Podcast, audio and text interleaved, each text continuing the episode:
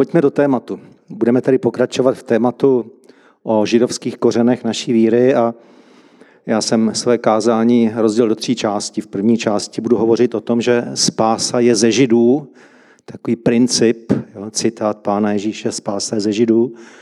V druhé části se podíváme na starý zákon jako takovou typologii, protože se vede polemika, nakolik je starý zákon závazný a důležitý pro nás, tak podíváme se na nějakou na typologii. A třetí část už se jmenuje tak jako kázání, jo, rabín Ježíš. Proč o tom všem hovoříme?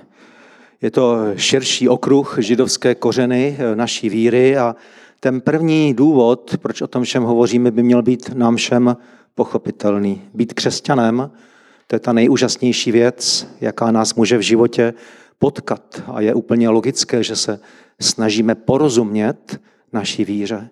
Proto, aby jsme se ve víře sami utvrdili a také i proto, aby jsme dokázali obhájit třeba v rozhovorech s jinými lidmi. A ten druhý důvod je více specifický. Chceme ukázat na propojení nového zákona se starým zákonem. Ne každý totiž dokáže ocenit tu první část Bible, starý zákon. A je pravda, že některé knihy se čtou obtížně a některé pasáže se nám zdají opravdu mimo realitu, že co řeknete třeba verši, udělej si střapce na čtyřech cípech svého oděvu, kterým se přikrýváš. Nakolik je to dneska aktuální? Máme si dělat střapce? K čemu židé ty střapce potřebovali? A takových veršů je tam spousta. A to jsou ještě lehčí případy. Mají podobná nařízení, význam pro nás a jaký? Někteří si myslí, že starý zákon je záležitostí pouze židů, nás už ne. A jsou dokonce i někteří, kteří si myslí, že i evangelia, pán Ježíš, který vystupuje, hovoří v evangelii, že i to je směřováno k židům a že evangelia se křesťanů netýká. A to už je opravdu nebezpečná hereze, protože nabídka takového křesťanství může být značně lákavá. A tak s těmi všemi myšlenkami polemizuji a chci ukázat, že starý zákon v jistém smyslu je stále pro nás důležitý a, a měli bychom ho číst a měli bychom ho číst správným způsobem. U proroka Izajáše jedno často citované proroctví, Ozeáš 4.6, můj lid zajde, protože odmítá poznání. Ty jsi zavrhl poznání a já zavrhnu tebe, nebudeš mým knězem, zapomněl jsi na zákon svého Boha a já zapomnu na tvé syny. Jo, můj lid zajde, protože odmítá poznání. My jsme zachráněni, jsme spaseni skrze pouhou víru v Pána Ježíše. Jo, nepotřebujeme poznání ke spáse. Ale potřebujeme lepší a hlubší poznání k tomu, aby naše víra byla kvalitní, aby byla pevná, aby nebyla nějak snadno napadnutelná různými trendy a lákavými nabídkami a, a takovými prostě různými herezemi, které se čas od času objeví. Potřebujeme poznání ne kvůli spáse, ale kvůli stabilitě a pevnosti víry. Tak jdu prv, k prvnímu bodu. Spása je ze židů. První chvíli chci říci, že Bůh židů, náš Bůh, hospodin, jak se ze staročeského jazyka stále ještě používá, tak je úplně jiný, než byli všichni ostatní bohové, protože křesťanství, judaismus, to všechno se rodilo v takové atmosféře politeismu. Jo, každý národ, dokonce každé město mělo své bohy, ne jednoho, ale více. A hospodin tomu všemu se vymykal, byl úplně jiný. Přesto sloužit jiným bohům představovalo pro Izrael permanentní pokušení. Izraelité neustále koketovali s tím, zaměnit hospodina nebo častěji spíš doplnit hospodina tam, kde se zdálo v úvozovkách, že víra v hospodina nefunguje, tak stále se snažili klanět různým těm jiným bohům a to byl jeden z největších přestupků, z nejtěžších hříchů. A když se v Novém zákoně vede diskuze o tom, jak křesťanskou víru udělat co nejjednodušší, aby byla dostupná i pohanům, Tehdy se koncil těch prvních vedoucích té křesťanské církve dohodl na čtyřech takových bodech, aby to nekomplikovali, aby pohanům skutečně předložili jenom to nejjednodušší, tak modlářství, zákaz modlářství tam byl. Modlářství je vždycky nebezpečím a pokušením. Musíme tedy vědět, že Bůh Izraele je úplně jiný. Není divu, že nebo není důležité, jestli pán Bůh eh, se jmenuje, nebo ti bohové národů, jestli se jmenuje František nebo Karel, nebo jaké jim dáme jméno, ale je důležité vědět, že má úplně jiné vlastnosti a samotná jejich podstata je úplně odlišná. Jo, zatímco bohové národů tak byli nějak vměstnáni do kamene, do kovu, do stříbra, do zlata, do obrazů, tak Bůh Izraele je neviditelný. Bylo dokonce zakázáno ho zobrazovat. Národy dávali svým bohům různá jména. Jo, Adonis, Marduk, Bál, Kibele, Astarot a tak dále. Ale Bůh Izraele na Mojžíšův dotaz, jak se jmenuješ, odpověděl jsem. Jsem, který jsem. Tady chci zdůraznit, že to není jméno. Tady se mílí jehovisté, kteří tak zdůrazňují, že boží jméno je Jahve. Jsem, který jsem, se vyslovuje jako Jahve. Jo? To není jméno. To je označení podstaty. Bůh, který je jediný, se nepotřebuje jmenovat. On prostě je. On je existence sama. Jo, proto neříká, ale říkej mi, pane, jsem. Jo, to, je, to je hloupost. Já jsem, to znamená, já existuji, já jsem jediný.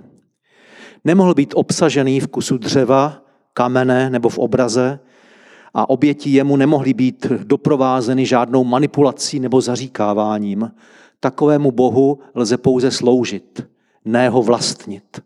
Jo, pohanství se projevuje v tom, že Bohem se nějak manipuluje. Chcete mít lepší úrodu, chcete mít zdatné potomstvo, jo, udělej tady tu zaříkávací formuli, udělej tady ten obřad. Jo. Pohanství je charakteristické tím, že božstvím manipulujeme. Jsme do jisté míry vlastníky božství. Ale hospodinem nelze manipulovat. Tomu lze pouze sloužit. Izrael měl Bohu sloužit a ne se ho snažit ovládat. A tak tady je úplně jedno, jestli člověk svoje božství vyjádří soškou Budhy, anebo krucifixem s ukřižovaným Ježíšem, před kterým pokleká, svatým obrázkem, anebo babišovským jezulátkem, které v kapse schované má přinášet štěstí. Jo? Boha nemůžeme ovládat. Bohu můžeme pouze sloužit. A tím klíčovým postojem je poslušnost. Tolik na úvod. A teď si zkuste trošku zapnout fantazii. Jo? Představte si, že píšete fantazi román a děj se odehrává v civilizaci, která už tisíce a tisíce a tisíce let zapomněla, jaký je Bůh. Lidé mají matné tušení. Někteří, někteří si myslí, že žádný Bůh není, někteří vzpomínají, že na počátku nějaký Bůh měl a byl a tak si ho představují třeba jako velkou rybu nebo dravého ptáka. A vy máte napsat děj, který spočívá v tom, že ten Bůh se do toho světa vrátí. Odmysleme si všechno, co víme o křesťanství, o všech náboženstvích, jak bychom to udělali, aby to bylo dramatické, poutavé, z čtenářského hlediska zajímavé. Jo? Když nad tím tak přemýšlím, tak jednou takovou v dnešní době populární možností je Bůh jako mimozemská civilizace. UFO. Jo? Přijde sem posádka z nějaké vyspělé civilizace, která svými technologiemi dalece převyšuje to, o čem vůbec, co máme a o čem vůbec sníme a, a zavede tady nový světový řád. A ono to není tak úplně od pravdy. Jo? Za mého mládí tady ty Eh, myšlenky byly tak populární, že jistý spisovatel švýcarský Erich von Deniken o tom napsal nějaké knihy a myslím, že ještě dneska se čtou. A, a to bylo přesně toto. Jo, on vykládal Bibli právě těmato očima. Jo. Anděle, o kterých se píše v Bibli, podle pana Denikena byli e, prostě obyvatele mimozemských civilizací a, a někteří pro, proroci údajně popisovali rakety z kosmu a, a schránka úmluvy, kterou tak pečlivě Izrael nosil po poušti, nebylo nic jiného než vysílačka, které, když jste se neopatrně dotkli, tak vás zabila, protože byla pod proudem. Jo? A, a různé podobné věci jsme, jste se tam dočetli. Jo? Takže tím chci ukázat, jak je nastavena naše fantazie, když přemýšlíme o Bohu, o náboženství, o božích věcech. A lépe pochopíme Izraelitům, když přichází Pán Ježíš, když přichází Mesiáš, že oni byli drženi svými představami, ale on ten Mesiáš byl úplně jiný a oni se ho zdráhali přijmout. Jak se Bůh tedy ve skutečnosti zjevil? Jo, abych to zkrátil, začnu Pána Ježíše, nebudu mluvit o těch starozákonních zjeveních. A zaprvé Pán Ježíš se narodil. Už to bylo skandální. V jedné diskuzi farizové řekli o tomto člověku, tedy o Ježíši, víme, odkud je, ale až přijde Mesiáš, nikdo nebude vědět, odkud je. To je Jan 7.27. Ježíš byl příliš normální, oni ho znali. Znali ho od dětství. Cože? Tohle, že je Mesiáš? Že ho známe. To odporovalo jejich pojetí Mesiáše, který přijde odkud si z neznáma jako hrdina. Za druhé byl Žid, příslušník nejproklínanějšího národa na tváři země. Náhoda? Myslím si, že to spolu souvisí. Tak jako ďábel nenávidí Boha, stejně nenávidí i jeho národ a všechno, co je s tím spojené. Ježíš byl žid. Pro odlehčení těchto vážných věcí vám řeknu jeden vtip. Já jsem sběratel židovských vtipů, kdo to neví. A tento vtip říká, že skupina lidí cestuje vlakem, sedí společně v kupé a jak to za starých dobrých časů bývalo, tak spolu cestou konverzují. A je tam několik židů a ti židé prostě hovoří o tom, jak mezi významnými osobnostmi bylo mnoho lidí židovského původu. A tak se předhání, kdo si vzpomene na více jmén. Padají tam jména. Albert Einstein byl žid a Sigmund Freud byl žid a Karel Marx byl žid a tak jmenují další a další a říkají Niels Bohr, průkopník kvantové fyziky, byl také žid a Franz Kafka samozřejmě také žid a, a spoustu dalších a dalších jmen řeknou, až jedna paní, možná taková lehká antisemitka, už to nevydrží a řekne Ježíš Maria. A oni řeknou, no to byli taky židi. Jo. Takže Ježíš, Bůh se zjeví jako příslušník nejprokletějšího národa. Za čtvrté byl to rabín. A proč je důležité zdůrazňovat, že to byl rabín? Protože v jistém slova smyslu Ježíš nebyl originální. Byl jeden z mnoha rabínů. Jo, samozřejmě, že se vymykal, jo, dělal věci lépe, dělal věci jinak, dělal věci nové, ale, ale v jistém slova smyslu byl rabín, jako bylo tehdy mnoho rabínů, za kterými chodili skupiny učedníků. To bylo běžné. Rabín a jeho učebníci, to bylo schéma, které v Izraeli všichni znali. Každou chvíli se objevil nějaký rabín, který měl za sebou skupinu učedníků. To prostě bylo naprosto obyčejné. A tak Bůh nepřišel do světa ani jako UFO, ani jako král, ani jako vojevůdce nebo významná osobnost, ale jako chudý příslušník nejproklínanějšího národa. Ironie nebo boží moudrost. Abychom Ježíši správně porozuměli, tak musíme vědět, že používal židovské zvyky, oblékal se židovským způsobem, pravděpodobně měl na plášti ty třásně, jak jsme o nich na začátku četli. Jedl židovská jídla, respektoval židovskou kulturu, byl židem tělem a duší a přesto přišel z nebes jako boží syn. Přišel nejenom zvěstovat pravdu, ale osvil si zvyky, kulturu, prostě Stal se jedním z lidí. To je to zvláštní. Když naštěvujete kostely, tak je tam spousta obrazů a soch ukřižovaného Ježíše. Možná vás zarazí, že má tak evropské rysy, někde dokonce modré oči. Jo. To nic není. Když naštívíte Jamajku, tam uctívají ukřižovaného Černocha zase. Jo. Jednou jsem viděl obrázek českého Ježíše, který byl ukřižovaný v hnědých manžestrákách. Jo. Prostě to všechno je. Je vidět, že lidé kultury si Ježíše přivlastňují a přizpůsobují, aby odpovídal jejich mentalitě, aby byl, aby byl jejich. Jo. Aniž si to uvědomujeme, tak podvědomně oblékáme modrého Ježíše do hnědých manžestráků. Jo. Tím nám potom uniká, kým byl doopravdy. Proto máme ten cyklus židovské kořeny, křesťanské víry, abychom tyto věci lépe poodhalili. Musíme zkoumat Ježíše jako židovského rabína prvního století. Tady si dovolím malou poznámku. Jo? Někdy od 18. století se objevují snahy, které se nazývají hledání historického Ježíše. Jo, pomocí různých vědeckých metod, zejména historicko-kritické metody, se teologové a historici snaží o rekonstrukci skutečného Ježíše, Ježíše Nazareckého. Ovšem výchozím předpokladem je tvrzení, že skutečný Ježíš se liší od toho Ježíše, který byl v Bibli, především nedělal tolik zázraků. Vlastně nedělal žádné zázraky. To je mýtus. Jo, musíme Ježíše oprostit od těchto mýtických eh, nánosů a musíme zjistit, jaký byl Ježíš doopravdy. Jo? Tito teologové, liberálové zaměřují nebo rozlišují Ježíše liturgického, jinými slovy Ježíše víry, jo? a na druhé straně Ježíše historického. Ten liturgický Ježíš, Ježíš víry, ten se hodí k tomu, aby přinášel morální poučení, aby se o něm v kostele kázalo, ale ten skutečný Ježíš není tak zajímavý jako Ježíš víry, ale zase je skutečný. Jo? Takhle to někteří teologové vidí. Tady ten přístup je falešný. Jo? Pokud hovoříme o tom, že hledáme Ježíše jako rabína, jak skutečně vypadal, jaké měl zvyky, tak nemám tím na mysli hledání historického Ježíše. Dneska mnoho teologů tady od toho přístupu odchází a rozeznává, že to není správná cesta.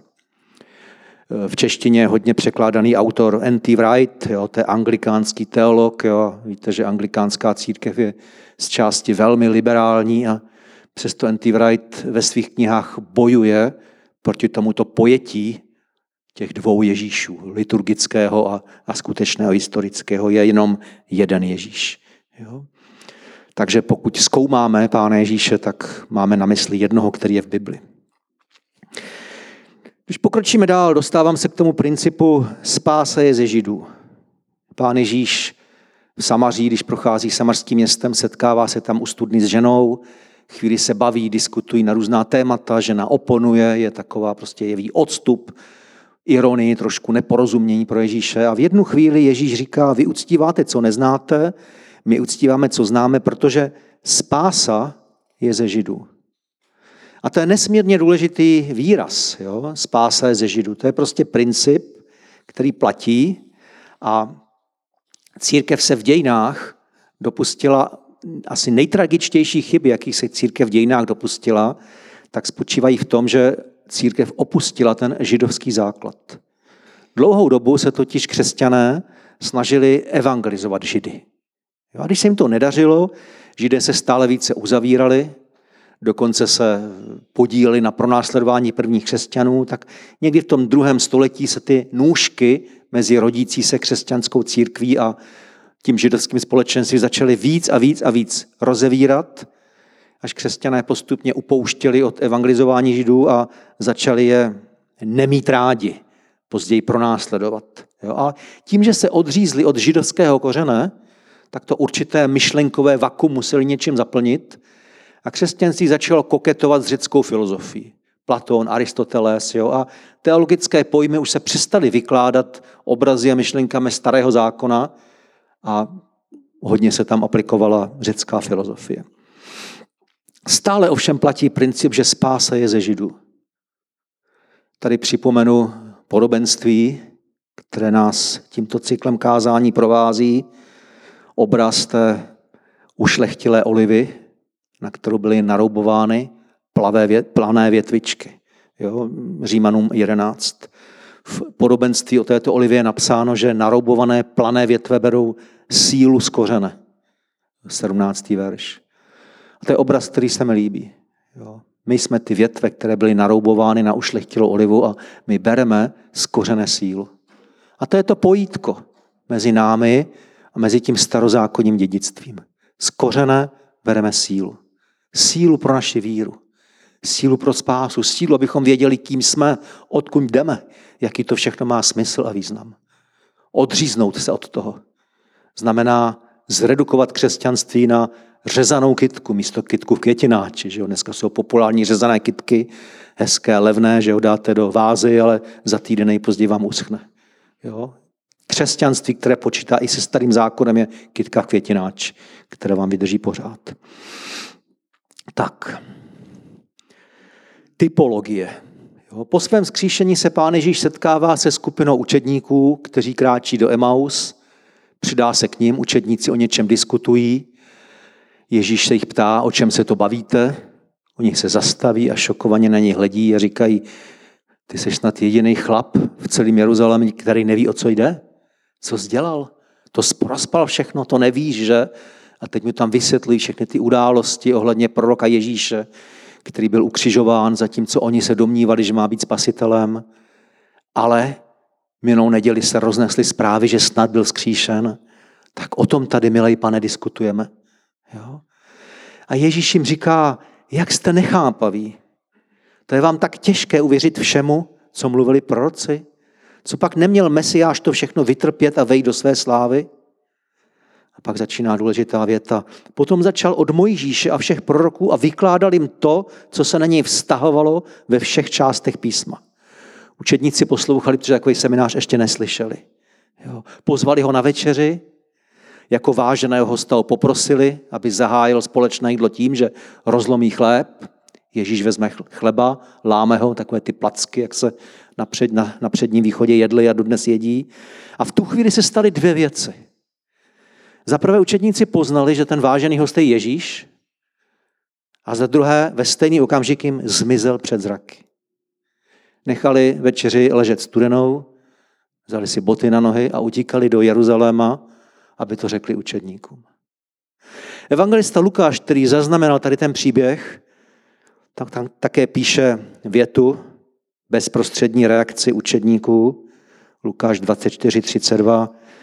Řekli si spolu, což nám srdce nehořelo, když s námi na cestě mluvil a otvíral nám písma? Což nám srdce nehořelo?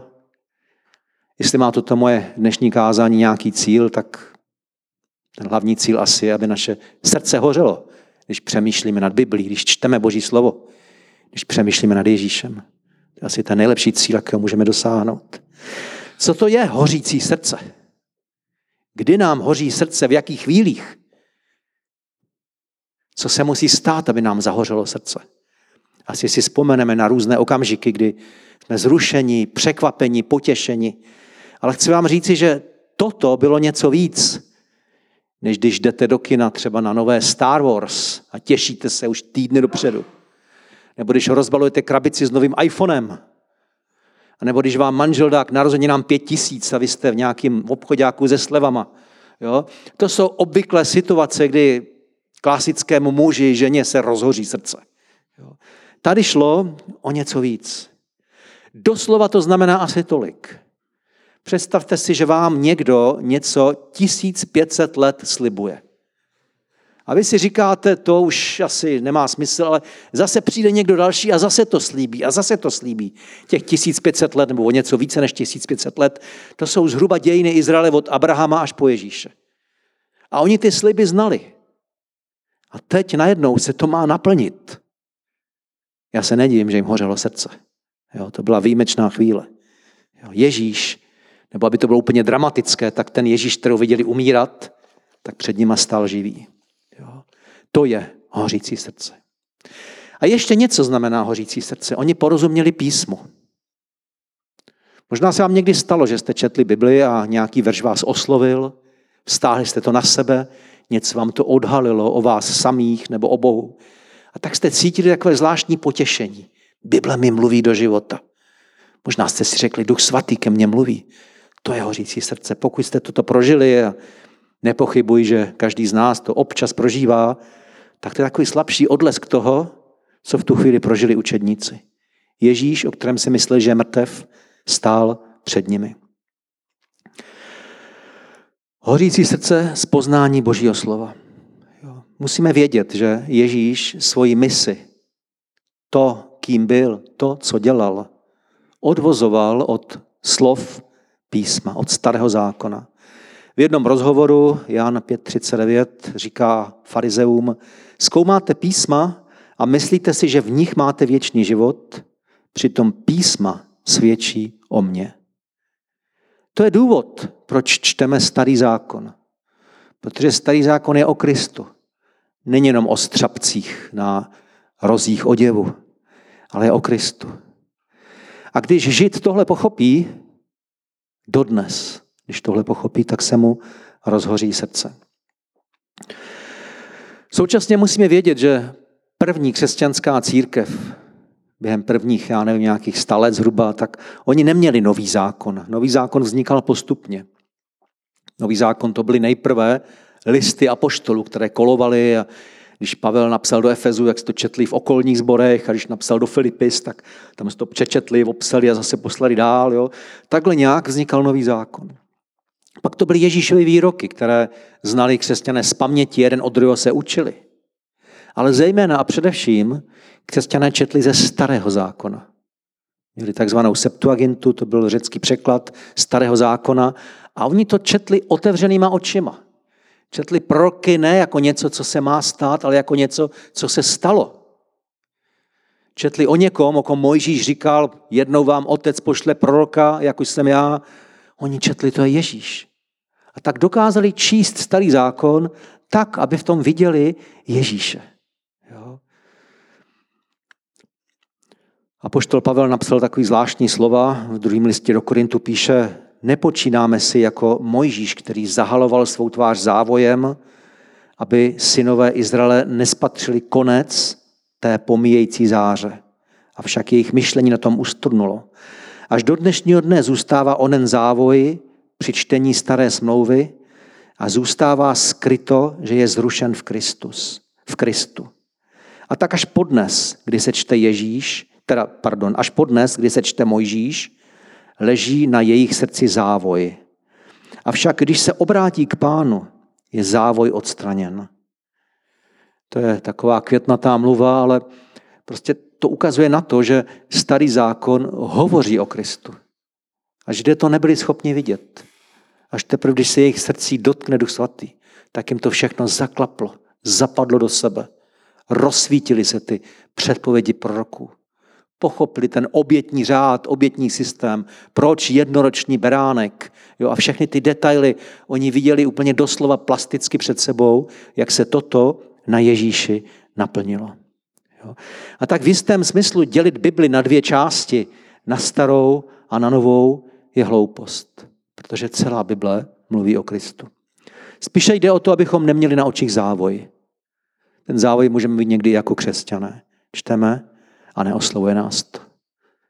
Ale pokud čteme Bibli a srdce nám přitom hoří, vězte, že ji čteme správně. O to jde.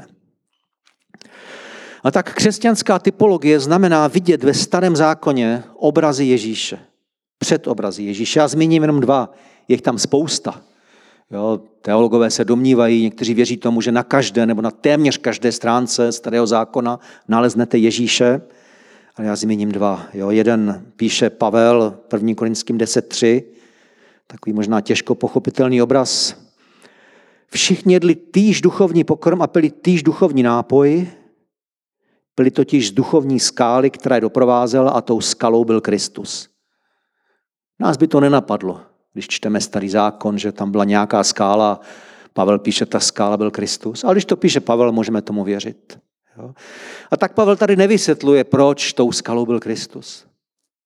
A když nad tím přemýšlíme, tak nás může určitý význam toho napadnout. Jednak skála je obraz božství, v žálmech je tolikrát napsáno, hospodin je má skála, že jo, to, to si vzpomeneme. A jednak podobně jako pán Ježíš, když umírá na kříži za hříchy světa, že je zmučen, zraněn, byt a jeho smrt přináší světu život, tak podobně i ta skála, když národ umírá žízní, na horké poušti nemají co být, pít, a pán Bůh říká Možíšovi, vezmi hůl a bouchni před očima Izraele do té skály a vyteče voda, tak Možíš se napřáhne a mlátí holí do skály a, a stříká z ní voda a vlastně tomu národu to přinese život. Tak Pavel svou myslí proměněnou duchem svatým říká, ta skála, to je obraz trpícího Krista. Zraněn vydává život celému světu. To je typologie. Uvedu ještě jeden příklad, který řekl sám pán Ježíš. Je to v Janovi 3.14, kde píše takovou větu. Jako Mojžíš vyvýšil hada na poušti, tak musí být vyvýšen syn člověka, aby každý, kdo v něho uvěří, měl život věčný. Všimněte si třech takových malých nenápadných slov. Jo. Jako. Jako Mojžíš vyvýšil hada na poušti. Tak. Tak musí být vyvýšen syn člověka, aby. Aby každý, kdo v něho věří, měl život věčný. Jo. To slovo jako Ježíše k něčemu přirovnává. Konkrétně jde o příběh také sputování Izraele pouští, kdy Izraelité tak hříšní, tak nenapravitelně hříšní stále něco vyváděli a pán Bůh je znovu a znovu trestal. V určitý okamžik se tam rozmnoží jedovatí hadi jako reakce na jejich hřích. Izraelita je ušknut, do 20 minut umírá jo? a Mojžíš se modlí, říká, pane, udělej něco, smeť ty hady zabije, nebo všichni vyhyneme. A pán Bůh udělá zvláštní věc. Neodstraní hady. A řekne Možíšovi, vem si bronzový plech, vystřední z něj takovou napodobninu toho hada a přibí to na vysoký kůl a kdo bude ušknut, stačí tam doběhnout, podívá se ve víře na toho hada, bude zachráněn. Jo? A tak pán Ježíš říká, jako Mojžíš vyvýšil hada na poušti, tak musí být vyvýšen syn člověka. Přebyt na kříž, na sloup, vysoko. Římské kříže to byl především sloup. A pak je tam to slovo aby. Lidé, kteří pohlédli na hada, byli živi a člověk, který vírou hledí na Krista, také je živ. Získává život věčný. A tak můžeme vidět, jak ta typologie ve všech těch starých příbězích, ve všech těch obrazech a mohli bychom mít sérii kázání jenom na typologii a nestačil by na to rok. Jo, je toho tam opravdu hodně. Ale pojďme teď do poslední části a tu už jsem nazval rabín Ježíš. A tady bych chtěl odkázat na stejnojmenou knihu, protože z ní budu citovat. Takhle ta knížka vypadá, je hodně knížek s touto tématikou. Možná si vzpomenete na knihu Náš otec Abraham, jo, která už bezmála 30 let stále v prodeji, ale tady to je jedna z nových knih a jestli vás ta problematika nám trošku zajímá, určitě si ji kupte. Eh, je na všech možných e-shopech a myslím si, že ji koupíte i tady v Kolíně u Dobrovského. Jo. Prostě je, je dost dostupná. Jo. A to je přesně o tom, jak vnímat Ježíše jako židovského rabína. Budu jenom některé zmínky z té knihy. Jo. V jedné kapitole autoři ukazují e, fakt, že v Izraeli se spousta událostí a spousta setkání odehrávala v soukromých domech. Jo, neměli tenkrát ještě nějaká kulturní střediska, klubovny a restaurace a podobně. Jo, spousta věcí se odhrála v domech. Můžeme třeba vidět jo, takový okamžik, kdy pán Ježíš se setkává se Zachem, Zacheus vylezl někam na strom, schoval se tam mezi listy, Ježíš ho tam rozezná za těmi větvemi a říká mu, Zaché, pojď rychle dolů, protože dnes musím zůstat ve tvém domě. Když to čte Evropán, uctívající modrohokého Ježíše v manžestrákách, tak si řekne, co to je za blbost. Jo? I to je nezdvořilý. Zaché, udělej rychle večeři, dneska jdu se svými 12 kamarády k tobě. Jo? To vypadá tak divně. Jenomže právě znalost tehdejších zvyků a tehdejší kultury nám ukazuje, že to byla podsta pro Zachea. Aby rabín někoho naštívil, to si lidé považovali a o to se prali. V tehdejší době existovalo rčení, které říkalo asi toto, nechtě tvůj domov místem setkávání rabínů. Přikryj se prachem jejich nohou a žízni po jejich slovech. Jo? To znamená, když rabín řekl někomu, to ani rabín neříkal, přijdu k tobě, to lidi se tahali o to, kdo pozve rabína. Jo? Tak proto ten Zacheus tak rychle slezl. A já se mu nedivím, člověk odmítaný svojí komunitou, muž z pověstí kolaboranta a zloděje a najednou uctívaný rabín, na kterou se šlo podívat celé město, si vybere jeho nejhoršího darebáka a řekne, tebe jsem si vybral, u tebe budu. Jo? A to mělo vliv na jeho proměnu. On si řekl, no tak musím ze sebou něco udělat. Pane, všechno, co jsem nakrát, vrátím, čtyřnásobně oplatím. Jo? To je to tajemství, které se za tím příběhem skrývá. Jiný příběh, který se také odehrál doma, čteme u Lukáše 10.38, když Ježíš z učedníky šel dál, vešel do jedné vesnice, tam jej přijela do svého domu žena jménem Marta, která měla sestru Marii. Ta si sedla k nohám Ježíšovým a poslouchala jeho slovo. Nepoučený Evropán výraz sedla si k jeho nohám buď pomine jako bezvýznamný, bez obsahu, když se nad tím více zamyslí, tak si řekne, aha, asi mě neměli dost židlí. Jo? A když ještě víc bude přemýšlet, tak si řekne, no jo, možná, že to byla žena, tak musela sedět na zemi. Ale ten význam je opět jiný. Jo? Sedět u rabínových nohou, to je obrat, to je terminus technicus, který vyjadřuje, že ten člověk je rabínovým učedníkem. Jo? Sedím u rabínových nohou, jinými slovy říkám, jsem učedníkem toho rabína. Podobně to řekl Pavel, když byl zatčen a v jedné své obhajobě říká, jsem žid narozený v Tar- Tarzu, v Kiliky, vychovaný v tomto městě. U nohou Gamalielových jsem byl přesně vyučen otcovskému zákonu a tak dále. U nohou Gamalielových znamená, já jsem Gamalielův žák. To znamená, že ta nenápadná zmínka, tím chce Lukáš vyjádřit, že Marie byla Ježíšovou učednicí. A tady je důležité vědět, že Marie nenarušuje nějaké společenské tabu. My bychom si mohli říct, tak ten Ježíš byl rebel a Marie byla rebelka, dělali něco, co tenkrát bylo absolutně zakázané, ale zase nevíme. Jo? A teď zase cituji z knihy. V prvním století se ženám doporučovalo, aby se pokud možno účastnili diskuzí v synagogách jako posluchačky.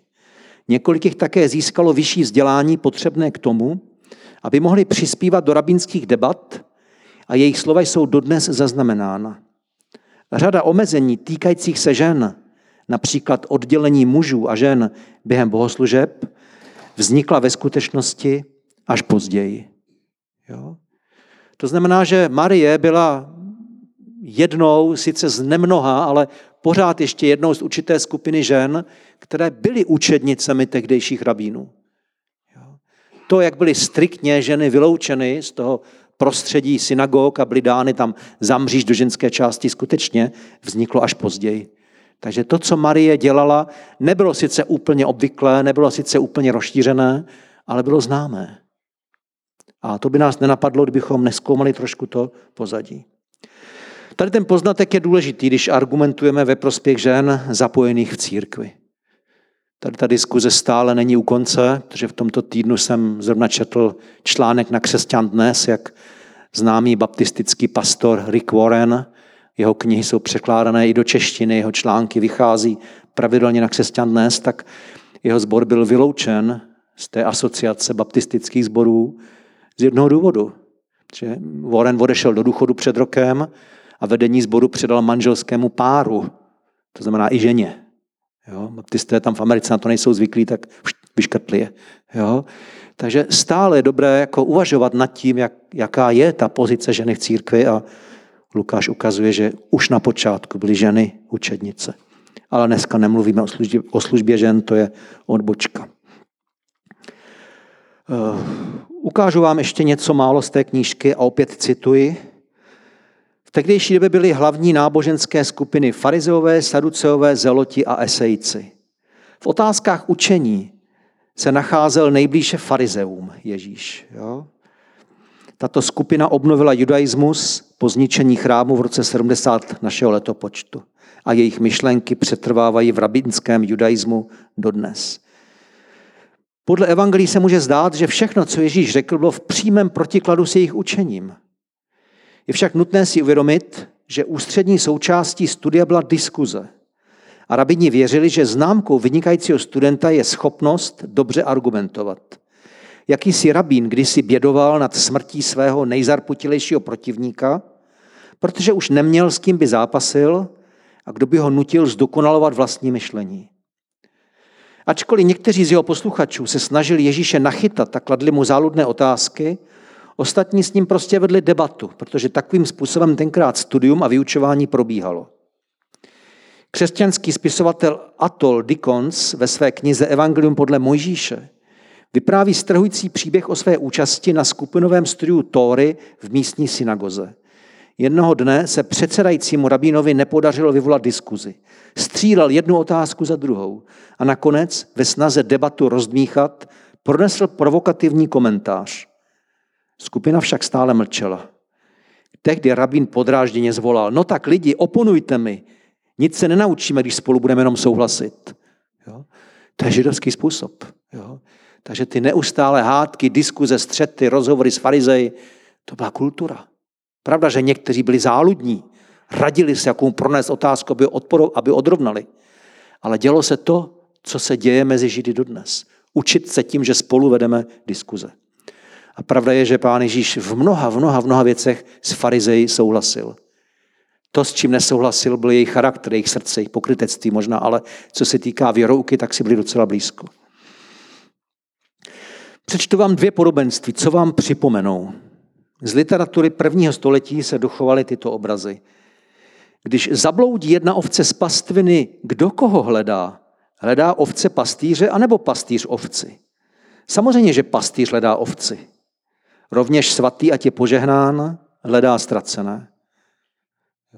Tady vidět, že obraz pastýře hledající ovce, který pán Ježíš tolikrát použil, není jeho originální, jo? ale je to něco, co Izraelité znali.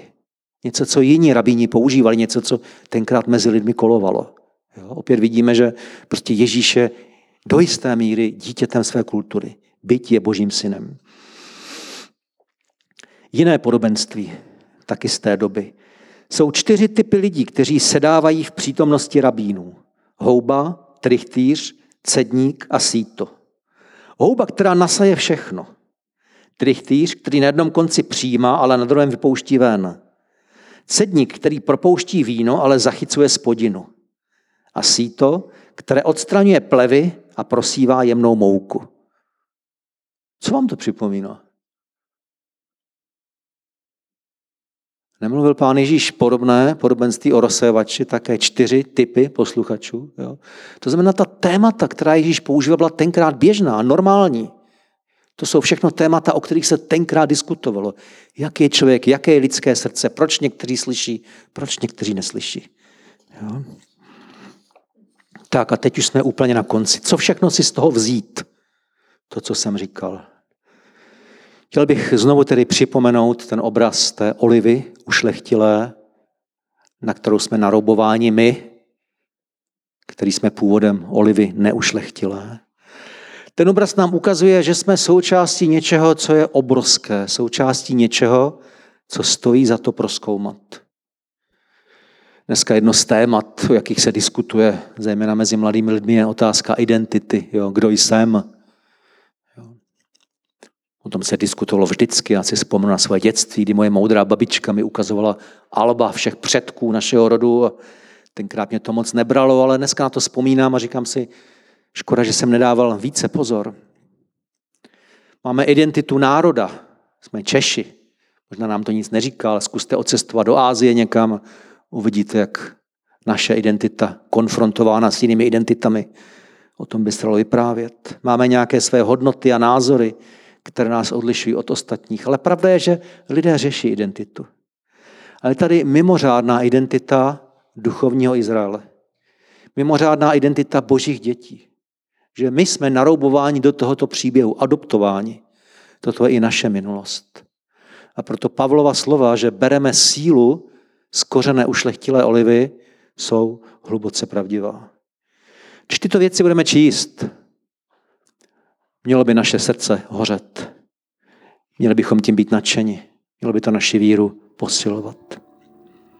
Tak vám přeju, aby opravdu jste dokázali brát sílu z té ušlechtilé olivy. Amen.